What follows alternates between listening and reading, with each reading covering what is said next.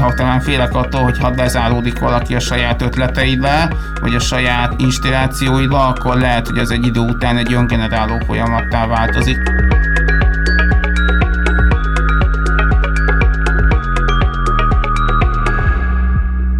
A kultúrában az idő és a szabadság a legfontosabb értékek közé tartoznak.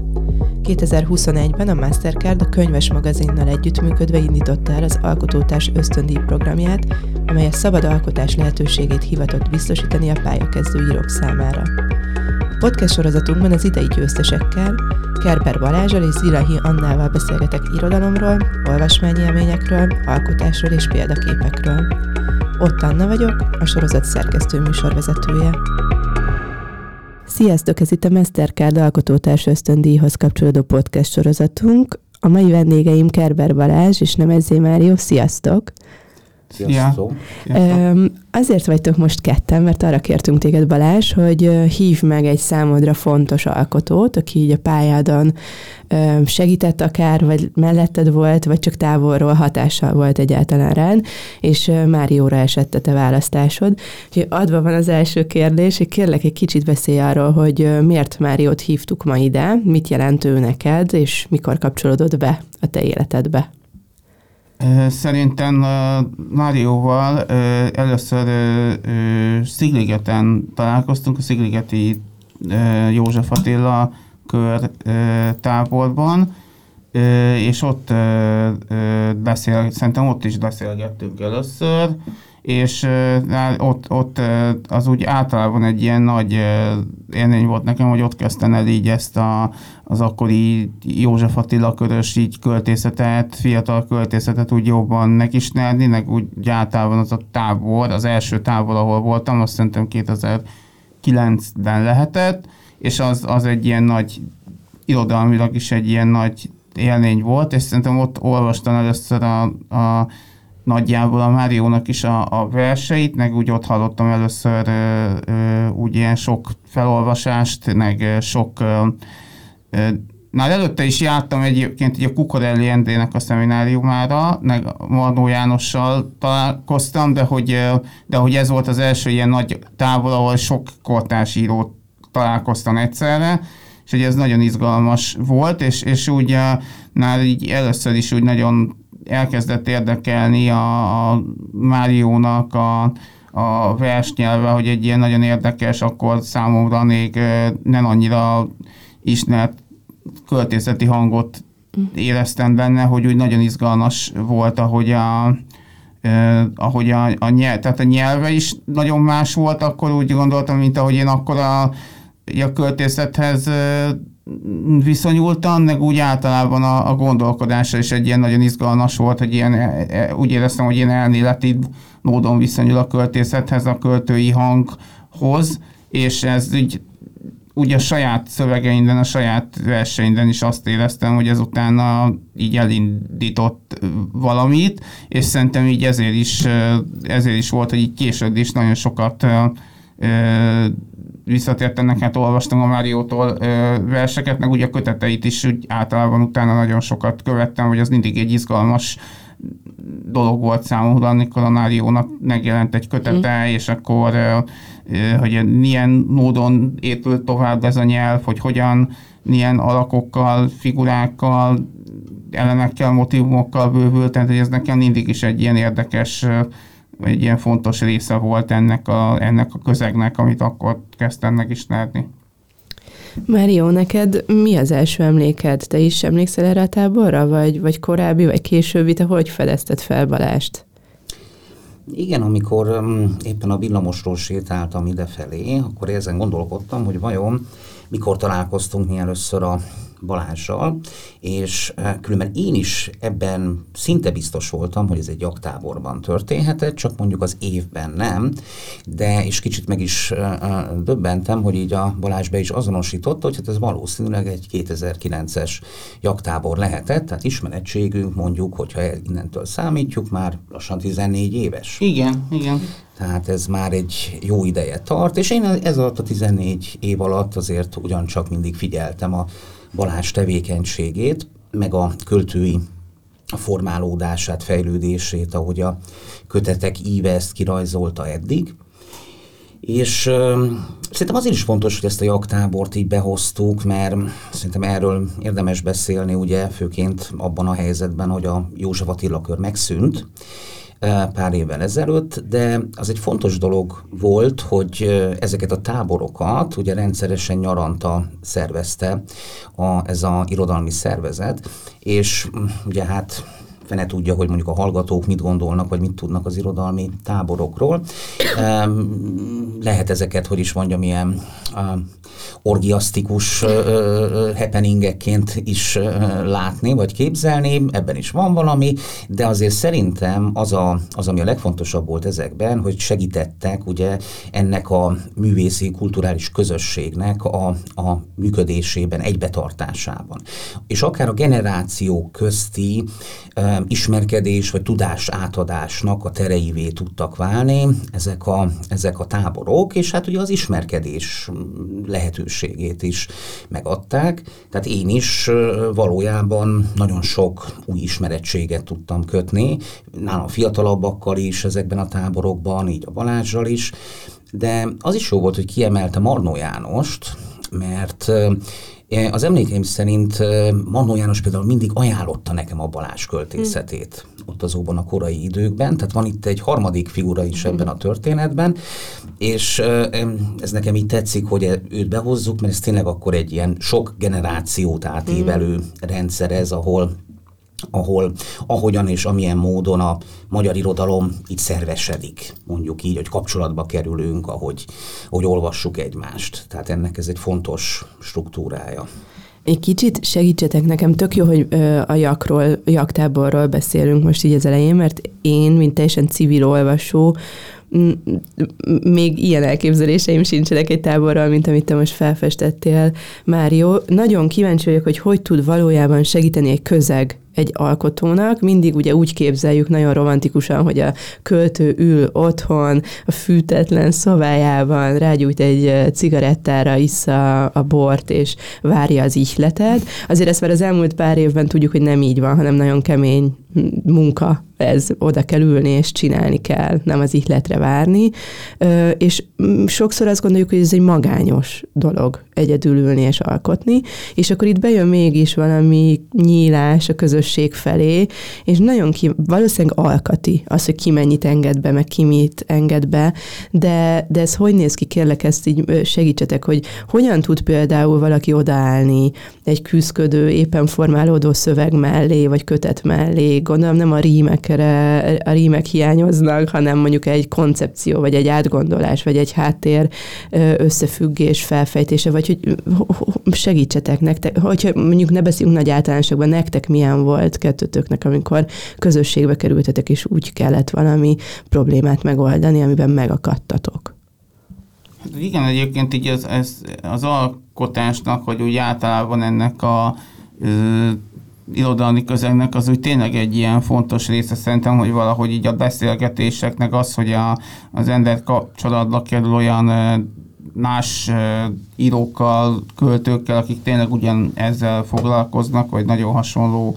ö, problémáik vannak. Ezt szerintem így nagyon sokat ö, segíthet, talán is gyakran az, hogy, ö, hogy konkrét kérdéseket megbeszélünk, hanem talán lehet, hogy az is, hogy egyszerűen csak van egy ilyen általános beszélgetés, formálódás a, a, a magában ebben a társaságban, a közösségben, a beszélgetésben, és ez úgy valahogy egy ilyen folyamatos plusz impulzust adhat ugye az íráshoz, vagy ugye ez sokszor volt egy olyan élményem, hogy amikor egy ilyen irodalmi eseményen vagy jaktáborban voltam, akkor az úgy mindig úgy magát a vers írást, vagy úgy magát a úgy általában ezt az ihlet dolgot, ami nyilván egy nehéz kérdés, ezt úgy nagyon meg tudta lökni valószínűleg, nem is csak az, hogy a konkrét történések, a konkrét dolgok, de hogy az is, hogy ez a fajta állandó lüktetés, keletkezés, ami ezeknek az eseményeknek, táboroknak a sajátja, ez valahogy úgy áll, általában egy ilyen jó hatással van valahogy szerintem, szerintem az írásra, ami hát nyilván maga az írás az valahol végeredményben a konkrét szövegnek a megírása, az, hogyha most a szemináriumokon, meg a beszélgetéseken túl az, hogy egy szöveg kész legyen, azt nyilván ott nem spórolható meg valahogy a magány, tehát hogy azért azt tetten észre, hogy azért ez a részesen kerülhető el ennek a dolognak, de, de az biztos, hogy így a, az, hogy ezek a szövegek megszülessenek, vagy újabb és újabb ötletek keletkezzenek, abban tényleg nagyon fontos, hogy legyen valamilyen közeg, a, az ember körül, mert itt tényleg nagyon hamar bezáródhat az ember szerintem a saját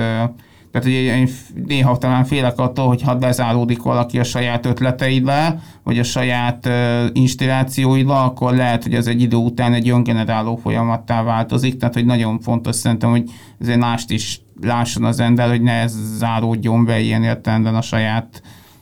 világába, mm. hanem, hanem mindig érjék akár könyvek, akár események, távolok, vagy valami útján így is csak így mindig olyanok, amit megkérdőjelezi ezt a dolgot, amit hmm. éppen csinál.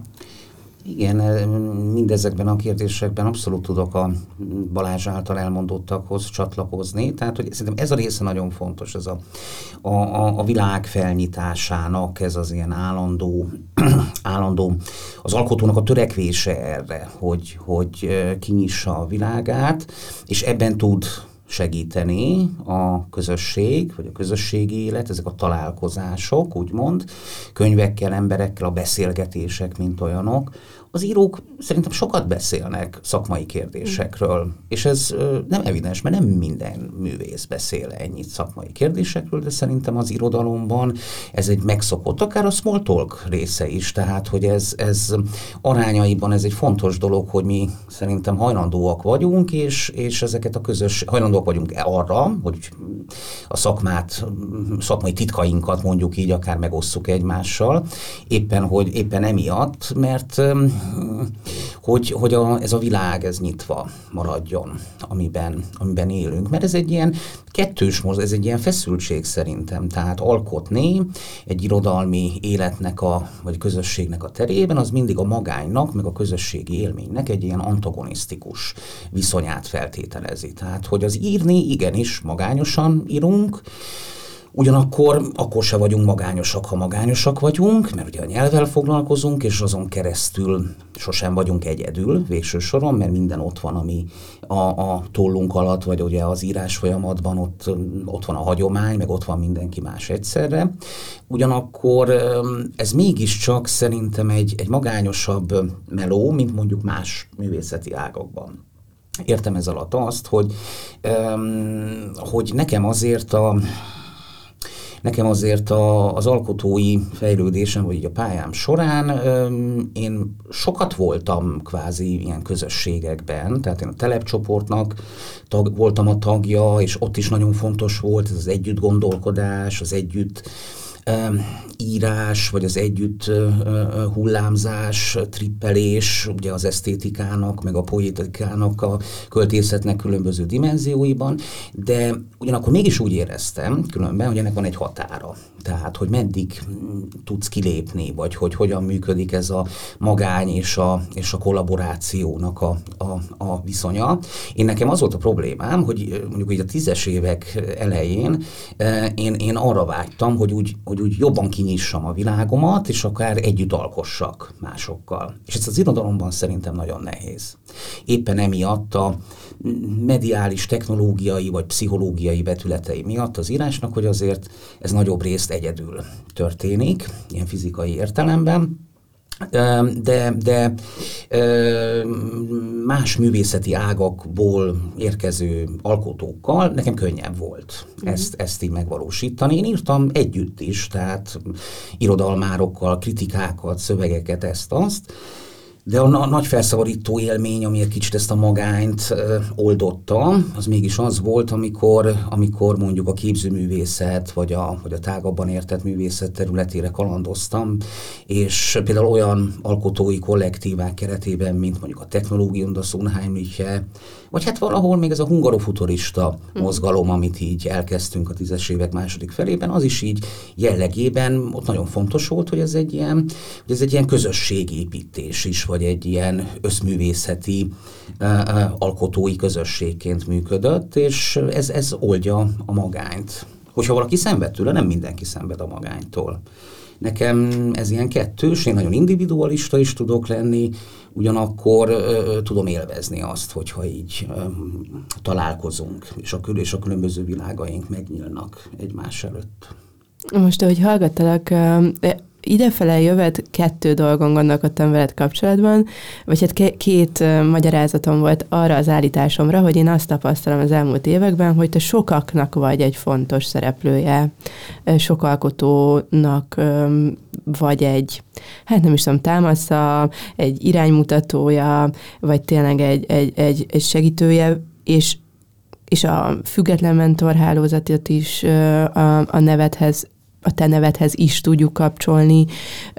és akkor ezeket a, a tényeket azzal magyaráztam, hogy egyrészt van neked egy ilyen az ELTE esztétika szakán is fontos szereplő vagy, szóval van egy ilyen tanári pálya is, vagy hogy van egy ilyen szereped is, amikor te a tudást átadod a fiatalabb generációnak. Aztán gondolkodtam azon is, hogy lehet, hogy ez a pályádból adódik, hogy egészen egyszerűen annyira fontos költője vagy a magyar irodalomnak, hogy, hogy kell, hogy, hogy automatikus, hogy csatlakoznak hozzád a fiatalok, de most, hogy a harmadik dolgot is behoztál, a közösséget, ami tök fontos neked személy szerint. Um, és azon, az, az, az lenne a kérdésem, hogy, hogy mennyire kényelmes neked ez a szerep, mennyire önazonos neked ez a szerep, hogy így, így, így emberek téged megkeresnek, segítséget kérnek, vagy hogyha nem is kérnek segítséget, csak azt mondják, hogy gyere és gondolkozzunk már egy kicsit együtt. Nyilván ezeket a dolgokat nagyon nehéz, nagyon nehéz mm, nekem kívülről látni egyáltalán. Tehát, hogy ez hogy működik. Az ember mm, ugye sose tudja önmagát pontosan egy ilyen közösségi térbe vagy kulturális mezőben exakt módon elhelyezni. Tehát mindig ez egy ugye ilyen vakfolt vagyunk önmagunk számára, és ez, és ez mindig uh, nehezen um, körülhatárolható pontosan. Um, én azt gondolom, hogy talán nekem tényleg ez a, ez a közösségi része volt izgalmas, tehát vagy nekem ez volt fontos, hogy, hogy én azért így miközben, ahogy mondtam, nagyon hajlamos tudok lenni ilyen individualizmusra, meg akár elbújásra, meg, meg, meg elszökésre, meg védekezésre, meg, meg önmagamat, hogy is mondjam, ilyen labirintusként, ha ki is nyitom, ugye kinyitjuk a világokat, lehet, hogyha kinyitom magamat, az igazából egy labirintus, és akkor vagy, vagy hogy ami ilyen, mint a kafkai odú, vagy ilyen védekező rendszer is. Tehát, hogy én ezt ilyen, ilyen, ilyen összetetten, vagy ilyen ellentmondásosan élem meg, talán ez a, ez a jó kifejezés erre, de nyilván ezek a különböző szerepek, amik, amiket csinálok, ezek azok, amiknek a mozgatása, meg összjátéka, ami kiadja ezt a, ezt a működést. Én, én mindig azt szoktam erre mondani, hogy ö, ö, egyrészt ugye, hogy nem akarok feltétlenül annyira magányos lenni, illetve nem akarok mm, untatni magamat. És akkor néha én mindig úgy szoktam ezt megélni, vagy így gondolok erre vissza, hogy, a, hogy az unalom, vagy elölszököm meg sokszor különböző egyéb szerepekbe, hogy akkor újabb feladatokat, mm. újabb praxisokat, kitalálni. Valahogy egy időben azt hiszem azt éreztem, hogy nem elégíti ki teljesen a kreatív igényeimet az, hogy én csak verset írok. Miközben az nekem ettől függetlenül egy prioritás, tehát az, a, az az identitásomnak az alapja, ilyen értelemben a szerepeim között ez a legfontosabb, hogy én költő vagyok, Ugyanakkor mégis egy időben azt éreztem, hogy szeretnék emellé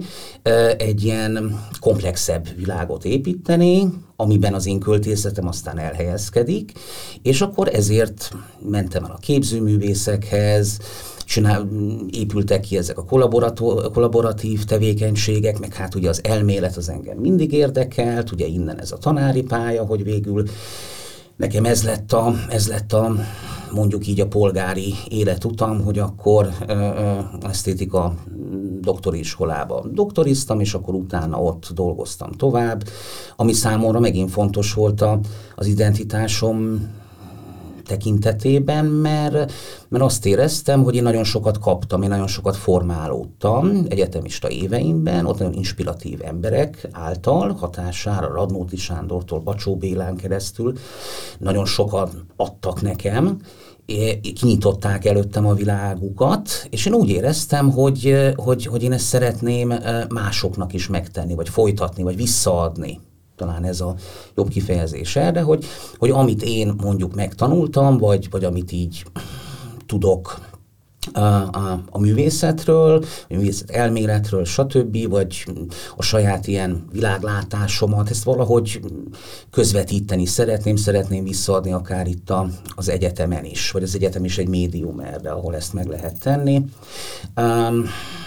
Hát, bevallom, az utóbbi időben egy kicsit úgy, úgy felerősödött bennem az individualista oldalam. Most például úgy érzem, hogy ö, elég sokat mászkáltam erre-arra, meg elég sok ö, felé kalandoztam a kultúrában, de lehet, hogy most újra éppen egy ilyen költői fázisba kell visszaérkeznem, úgyhogy most újra ez, a, ez, a, ez, lett, ez lett a prioritás az utóbbi időben, úgyhogy, úgyhogy most én is inkább ilyen magányos odulak lakóvá változom vissza, és írogatom egyedül az én verseimet. Az olvasók boldogságára, akkor ezek szerint várhatjuk a következő kötetet. Balázs, engem tudom, hogy ez is valószínűleg nincs általános válasz, és nehéz elmagyarázni valakinek, aki nem ír, de hogy hogy egyrészt a kérdés az, hogy most, ami most dolgozol, és az ösztöndíjat, amivel megnyerted, abban a folyamatban van-e valaki, aki, akit beavattál ebbe a, ebbe a munkába, és hogy hol van a határa, meddig engedsz mondjuk beleszólás, vagy le, rálátást egy készülő munkára, hogy azon gondolkodom, hogy itt nagyon meg kell válogatni, hogy ki olvassa, kivel beszélgetsz róla,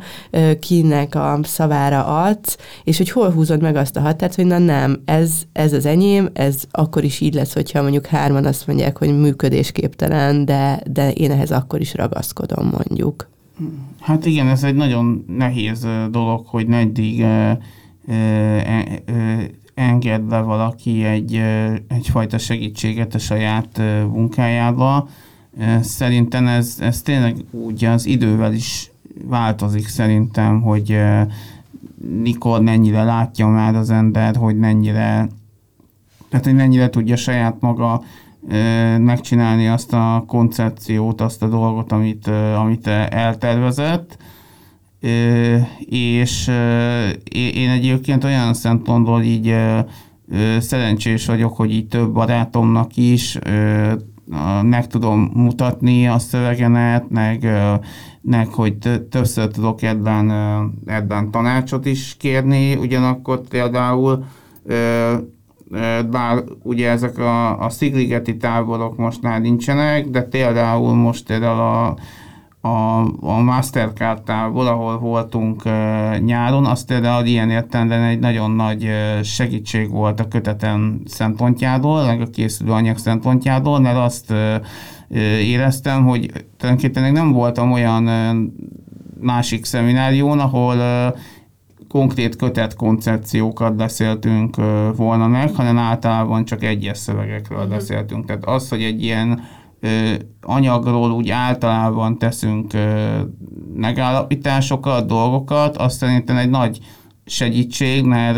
a konkrét szövegeknél is fontos az, hogy bele nyúlunk ezekbe a dolgokba, meg az, hogy megnézzük, hogy most pont ott abban a szövegben, de hogy az, hogy úgy általában úgy ránézzünk az egészre is, ez egy ilyen ritka dolog, tehát ez a fajta szeminárium, amit ott amin ott részt vettünk gyakorlatilag minden nap, a Dénet Gáborral, az tényleg egy nagy, ilyen értelemben nagy, nagy segítség volt, és hát ugye készülő szöveget is, úgy elég sokszor mutatom meg például a barátoknak, a, sokszor beszélgetünk róla, de igazából az, hogy azt veszem észre, hogy az egy tényleg egy magány tapasztalat ebben a dologban, hogy hogy azért azt, hogy végül hogyan legyen, azt végül tényleg a saját döntésennek kell végül meg, uh-huh. döntésennek uh-huh. kell végül meghozni, tehát azt érzem, hogy azzal a legvégén végül négy is csak valamilyen szinten egyedül ö, maradok, hogy, hogy, hogy négy is csak azt, hogy mit fogadok el, mit nem, az, és hogy hogyan alakul végül a szöveg, azt, azt, azt nekem magamnak kell ilyen értelemben tudnom, és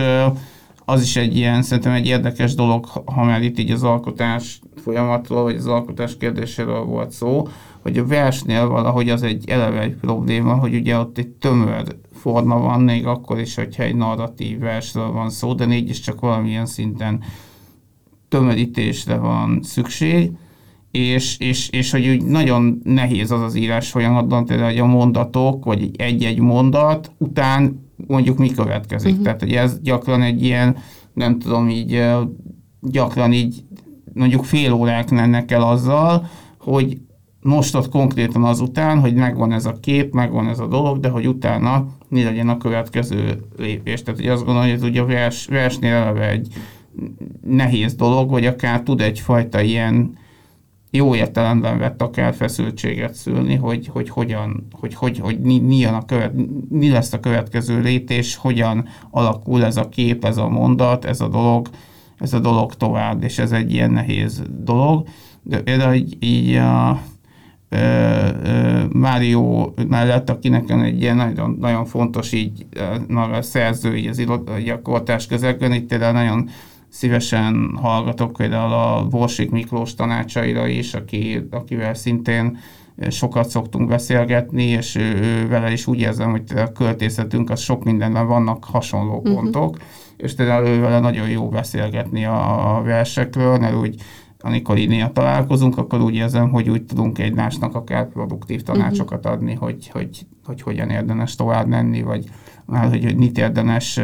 ezekből nézni, vagy hogyan egy-egy szövegben mit érdemes változtatni, vagy mit nem. Tehát egy volt olyan, ahol erről nagyon jól tudtunk beszélgetni. Marnó János neve már többször el, előkerült, és már jót eljegyezted meg, hogy milyen érdekes, hogy akkor így igazából generációkon átívelően érkezett meg Kerber Balázs lírája ö, hozzánk, ö, és nagyon kíváncsi vagyok, hogy meg tudod-e fogalmazni azt, hogy mi volt az, amire így felkaptátok a fejeteket, vagy ami különleges volt a Balázs hangjában, vagy valami másképp csengett, vagy mi az, amit ő tud, amit más nem tud. Hmm, hát én alapvetően két dolgot emelnék ki, a, ami szerintem a, most így a nem is, a, nem is, most nem is arra az időszakra utalok egyedül, csak amikor én a Balázs versével először találkoztam, hanem mondjuk így az ilyen 14 éves távlatokból uh-huh. visszatekintve, hogy hogy azt hiszem két, két dolog van, ami egy ilyen különleges képessége a Balázsnak, vagy egy fontos tudása, amit ő a, be tud vonni a költészetbe, és ezt egy ilyen költészeti gyakorlattá tudja emelni. Egyrészt szerintem az fontos, aztán az első kötetében látszik jobban, hogy a Balázsnak azért kifejezetten komoly érzékenysége van a vers zeneisége, iránt, illetve a, a formakultúra iránt is uh-huh. egyszerre. Ez pedig egy ritka skill, mondjuk így, ez egy, ez egy eltűnő tudás valójában a, a kortárs költészetben, én úgy gondolom. Hát az én generációm idején gyakorlatilag hát az, hogy valaki mondjuk rímes verset így tudjon írni, vagy olyan verset, ami hát zenél valamilyen értelemben, ez, ez nem volt igazán egy jó pont, tehát hogy ez éppen hogy e, e, e, próbáltuk elengedni, vagy elvágni a, a kapcsolatokat az ilyen típusú költészettől. Miközben én most már azt gondolom, hogy pedig ez egy nagyon fontos tudás, ez egy nagyon fontos hagyomány, és, és, és művelni kéne. Tehát akár így, így intenzívebben. És én a Balázsban például a kevesek egyike, akiben látok egy ilyen, egy ilyen típusú érzékenységet erre. A másik dolog, az, ami talán a Conquest kötetben látszik leginkább, ugye a második kötetében a Balázsnak, hogy ugye van neki egy ismerete, tudása, érzékenység a digitális kultúrával kapcsolatban, amit ő politikai érzékenységé is át tud alakítani. Tehát, és ez meg megint csak egy unikális dolog, mert az szerintem egy paradox helyzet, hogy itt élünk egy digitalizált életvilágban, tehát ami minden napjaink is digitálisak gyakorlatilag, tehát egy ilyen kiborg tapasztalatban élünk most már 2023-ban, ugyanakkor ez a digitalizált életvilág, ez mégse látszódik igazán a magyar költészetben. Tehát én azt gondolom, nekem egy, egy-két évvel ezelőtt, még a Covid idei időszakában volt egy olyan, hát egy ilyen kis szemináriumi kutatás, ahol itt a hallgatókkal azon gondolkodtunk, erre azon kutakodtunk, hogy vajon a kortárs fiatal magyar költészetben, vagy egyáltalán mennyire van jelen ez a digitális kultúra, a, a, a különböző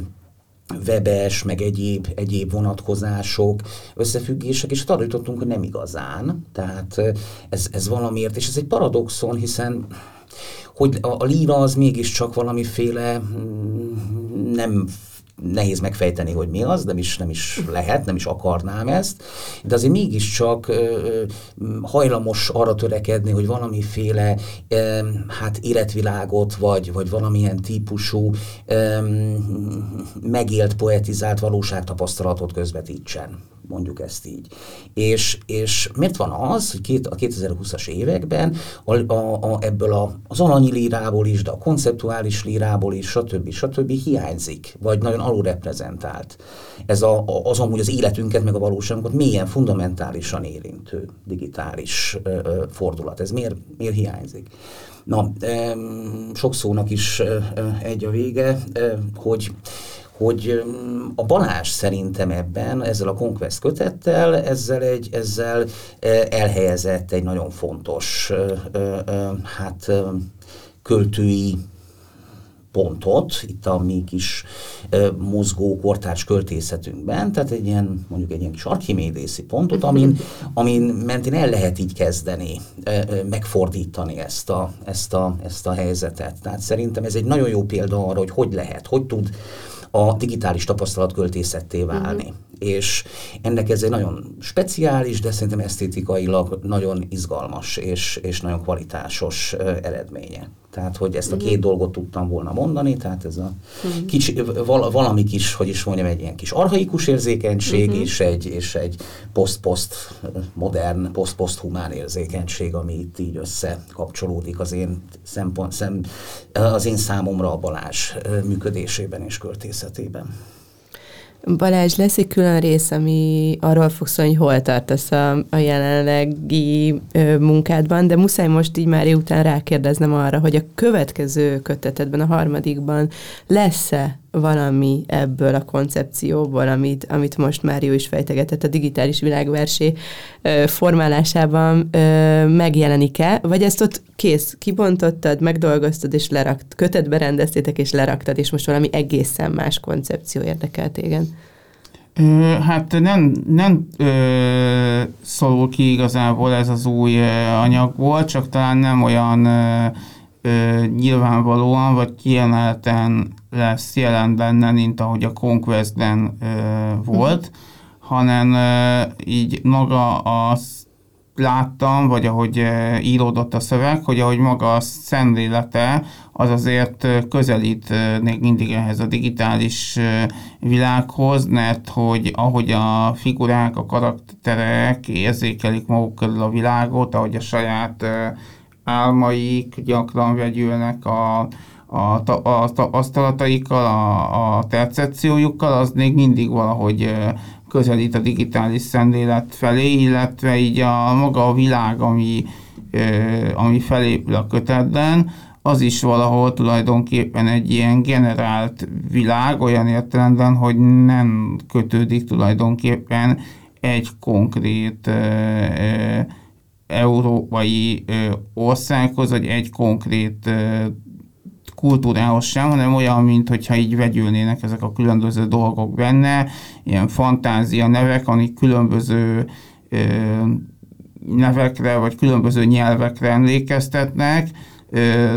maga a kors sem teljesen behatárolható, és azt érzem, hogy mint hogyha ez a fajta kialakulása a világnak, az még mindig valahogy emlékeztetne a mondjuk az ilyen stratégiai játékok által generált világra, ami mondjuk a Conquest-ben jellemző volt, de hogy valahogy ez nekem volt egy olyan szándékom is azért, amikor ezt a szöveget írtam, hogy ez valahogy az a digitális jelleg, ami a Conquest-ben erősebb volt, az itt valahogy így menjen át így a sokkal inkább így a hétköznapi percepció felé, és hogy valahogy így ez, a, ez az egész dolog ez épüljön be a, a hétköznapi jellegbe, a hétköznapi világérzékelésbe, hogy hogyan tud ez úgy általában a, a, az optikában, a világlátásunkban jelen lenni. Tehát, hogy ez, ez, ez érdekelt, hogy ezt hogyan lehet így kicsit így tágadban ö, elhelyezni. És, és mondjuk tényleg itt is valamilyen szinten azért tényleg a történések, a történelemről való gondolkodás, hogy, hogy a történelem az hogyan működhet egy ilyen generált térben, az szintén itt is jelen van, és, és az valahogy így a Conquest az mintha egy táplálója lenne ennek a szövegtérnek részben, de azért az is egy szándék volt, hogy ne olyan, tehát hogy ne olyan módon jelenjenek meg benne ezek a játék referenciák, vagy maga a játék tér, ahogy az előző kötetben, hanem inkább bújtatottabban, vagy adjon más világértelmezési lehetőségeket is. Hát rengeteg kérdésem van, de akkor ezt majd a következő részben folytatjuk, hogy, hogy, hogy tényleg erről az éppen készülő munkáról beszélgessünk bővebben. Nagyon-nagyon köszönöm nektek mindkettőtöknek, hogy itt voltatok, és, és beszélgettünk egy kicsit. Köszönöm, Mário, hogy, hogy te is segítettél Balást egy kicsit még jobban bemutatni. Innen folytatjuk a következő résszel. Sziasztok!